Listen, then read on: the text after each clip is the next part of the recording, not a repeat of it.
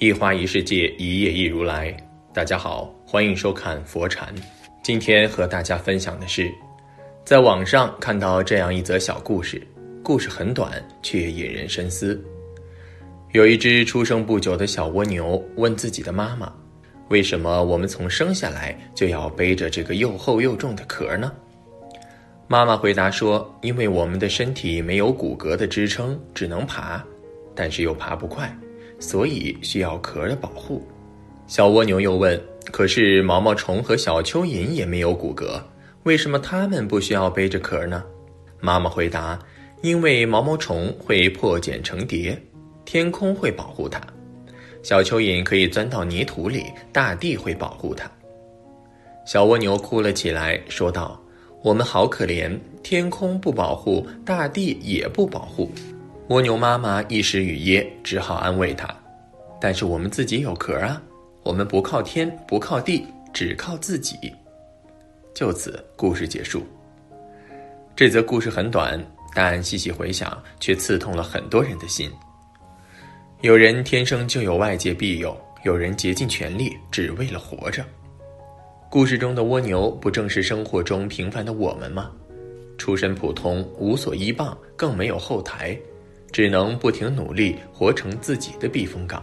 因为只能靠自己，所以每天都在自己的赛道里努力的奔跑。一条条大路通罗马，有人出生在罗马。作家许先生曾写过一个真实故事：下班路上，他想买个西瓜。水果店的老板正在玩游戏，于是便叫女儿去称。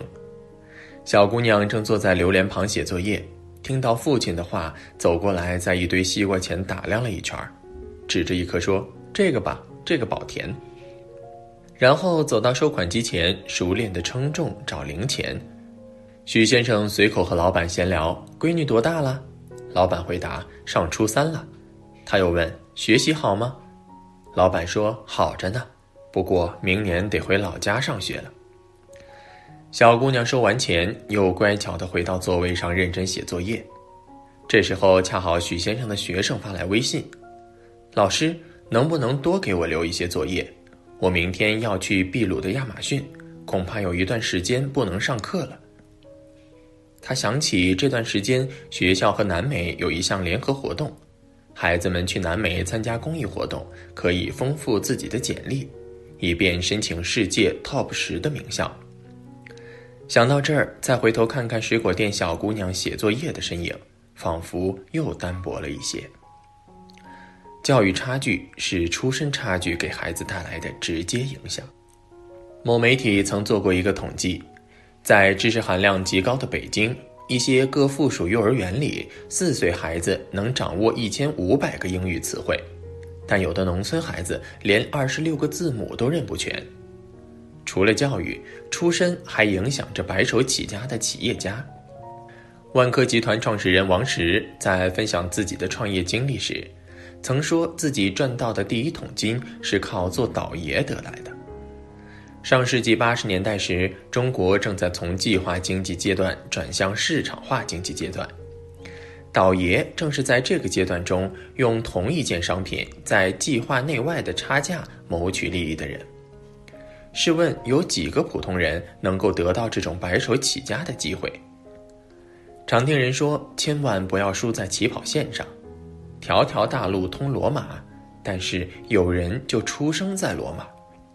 普通人能够奋力超过的是那些和自己在同一起跑线的人，而另一些人和你根本不在一条赛道上。二，有人拼尽全力，有人毫不费力。网上有一个说法：“寒门难出贵子，出身决定命运。”这句话残忍地道出了一个现实：一个人的出身，大概率上决定了他一生的社会地位。导演郑琼用了六年的时间，跟拍了三个不同阶层的女孩长大成人。第一个孩子马百娟生活在甘肃省白银市会宁县的一个小山村。视频中的她穿着一件过时的玫红色外套，笑容灿烂地走在山路上。马百娟家一年的支出不超过五十元，早餐用冷水泡一泡剩下的馒头，然后就出门上学。学校里只有五个学生。马百娟的梦想是考上北京的大学，一个月能赚一千块钱给家里买面，因为家里的面总是不够吃。第二个孩子徐佳生活在小镇，经历了三次复读后，他终于考上了湖北工业大学。第三个孩子袁涵涵从小在北京长大，十七岁时，他因为在央美附中留级，但功课还是有几门不合格，被学校劝退。他为了打发无聊时间，在南锣鼓巷租了一间年租两万的铺子，开了间咖啡厅。六年后，马百娟已经中途辍学，嫁给了表哥，每日和同村的已婚女人唠家常。因为马百娟的父亲说：“上学要打工，不上学也要打工，为什么要上学？女娃娃是别人家的人，书多少读一点，够用就行了。只要生了娃，拖累也大。”即使有工作干也干不成。徐家大学毕业后，靠自己的努力进了一家私企，想一步步打拼，让母亲和妻子过上安稳的生活。袁涵涵后来去了德国的杜塞尔多夫留学，这里有全世界最好的艺术资源，但他只觉得无聊。在毕业前的假期，他去了上海实习，并注册了自己的艺术投资公司。三个孩子，三个阶层，三种人生。穷人拼尽全力想要得到的，富人却毫不费力。越有钱的人就会给孩子创造越好的教育条件，一代又一代的固化便由此而来。富人的后代出生便是富人，平民的孩子拼尽全力也只能做到中产。从小就被贫穷富庶的小孩，可能一辈子也不能越过那道人生的坎儿。如此想来，令人甚是沮丧。三，人生越是艰难，越要靠自己。郭德纲说过一句话：“没有伞的孩子，就只能在大雨中努力奔跑。在雨中哭着奔跑过的孩子，是能够笑着走到最后的。人生越是艰难，就越要靠自己翻盘。”几年前，网络上有一篇文章。我奋斗了十八年，才能和你坐在一起喝咖啡。